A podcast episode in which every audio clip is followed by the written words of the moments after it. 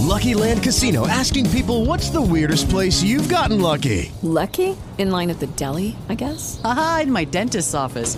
More than once, actually. Do I have to say? Yes, you do. In the car before my kids' PTA meeting. Really? Yes. Excuse me, what's the weirdest place you've gotten lucky? I never win and tell. Well, there you have it. You can get lucky anywhere playing at LuckyLandSlots.com. Play for free right now. Are you feeling lucky? No purchase necessary. Void where prohibited by law. 18 plus. Terms and conditions apply. See website for details. So on these after shows that I do, we go every inch of the after show, behind the scenes, in front of the camera. This after show, we we talk about the music. I talked about the creator. We talk about every inch of this show. And so, if there's anything that you already know as I'm talking about it, then go ahead and skip through. Thank you very much for listening. Hit like some five stars. Thank you. But there's some of us who don't know everything, and so I do some research.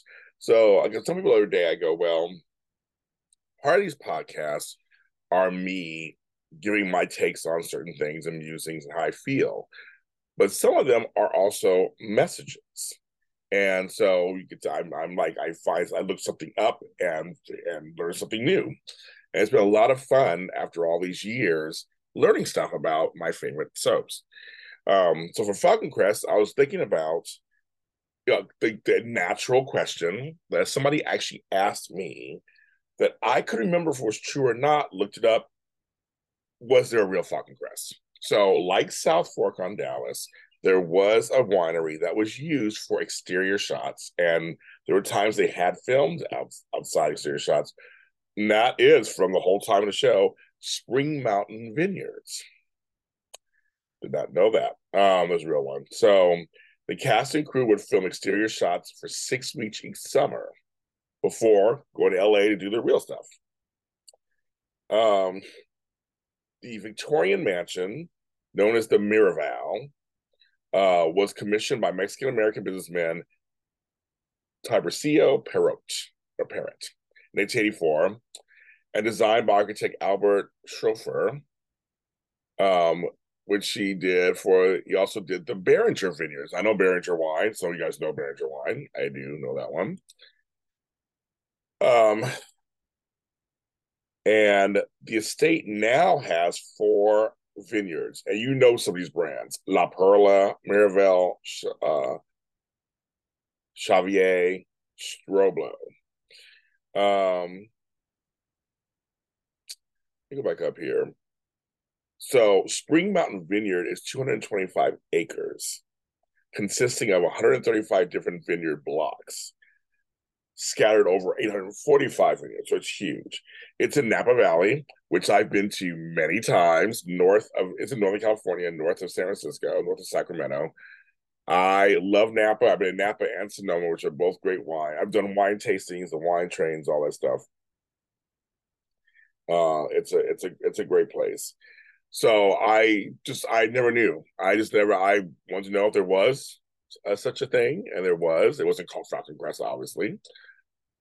And I was, I mean, I wonder why if I did a Falcon Crest Vineyards or something. I mean, that's kind of funny. I mean, later, um, I was surprised they didn't do they, didn't do a wine. Like, let me look up. So, was there ever a Falcon Crest? I want to look up. I want to look up right now. I love, I love Google. Was there ever a Falcon Crest wine. Because nowadays, with how everybody does marketing, there would be a, there would be a Falcon Crest wine. Oh, I just learned something as I'm typing that in. In twenty in last year, 2022, Spring Mountain Vineyard um filed for bankruptcy. Damn. Um, but there was no no one ever made a wine. That's what's so interesting, right? Dang it. But it is considered one of the I'm just looking at this stuff here, and I, I think I know this, I remember this too, how it boosted wine sales in California. Isn't that funny that, that it was something that having that show on the air boosted wine sales in California vineyards, um, which that makes sense. That totally makes sense um, to me. You know, totally. Um, and uh, this one article. You go to VinePair, which is a uh, which is a wine place, vinepair.com. Their title, of course, is The Forgotten 1980s Soap Opera. It's not forgotten. That changed Napa Valley forever. Let me see this article says a little bit. Otherwise, said a forgotten 19. It was not forgotten. It is considered one of the top four soaps in the in the 80s. Like, come on, people. That written by Aaron Gofar. Okay, Aaron Gofar. How about that? Um,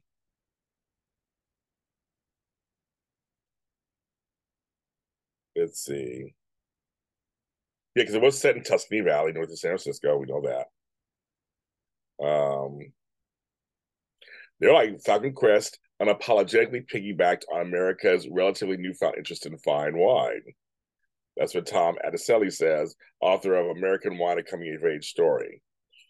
Um, Charles Krug, which I know Krug Wines, uh, was the first commercial winery in Napa. No. Um, but there was a piece written right before the May 81 premiere of Falcon Crest um, in the New York Times about the burgeoning California wine industry. And I remember as a kid, because I was a teenager at this point, they were that's the first time I ever heard of Napa. My father moved to Sacramento in 1980. I never heard of anything really above that. And they had the first ever Napa Valley wine auction. Um, so yeah.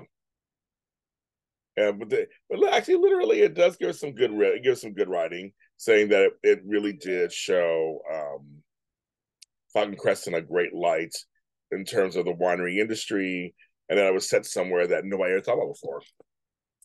So not true about that. True about that. Um, yeah, but I wish there was. Now I'm thinking if, if Falcon was out now, there'd be a Falcon Crest wines, all whole stuff, the whole nine yards. There'd be a whole merchandise and everything. Um, you know, we get all these ideas. I'm James Lott Jr. It's the Falcon Crest After Show. I'll talk to you next time. Okay, round two. Name something that's not boring. A laundry. Ooh, a book club Computer solitaire, huh? Ah, oh, sorry, we were looking for Chumba Casino. That's right. ChumbaCasino.com has over 100 casino style games. Join today and play for free for your chance to redeem some serious prizes. ChumbaCasino.com. No purchase necessary. Full prohibited by law. 18 plus terms and conditions apply. See website for details. Join us today during the Jeep Celebration event. Right now, get 20% below MSRP for an average of 15178 under MSRP on the purchase of a 2023 Jeep Grand Cherokee Overland 4xE or Summit 4xE. Not compatible with lease offers or with any other consumer incentive offers. 15,178 average based on 20% below average MSRP from all 2023 Grand Cherokee Overland 4xE and Summit 4xE models in dealer stock. Residency restrictions apply. Take retail delivery from dealer stock by 4 1. Jeep is a registered trademark.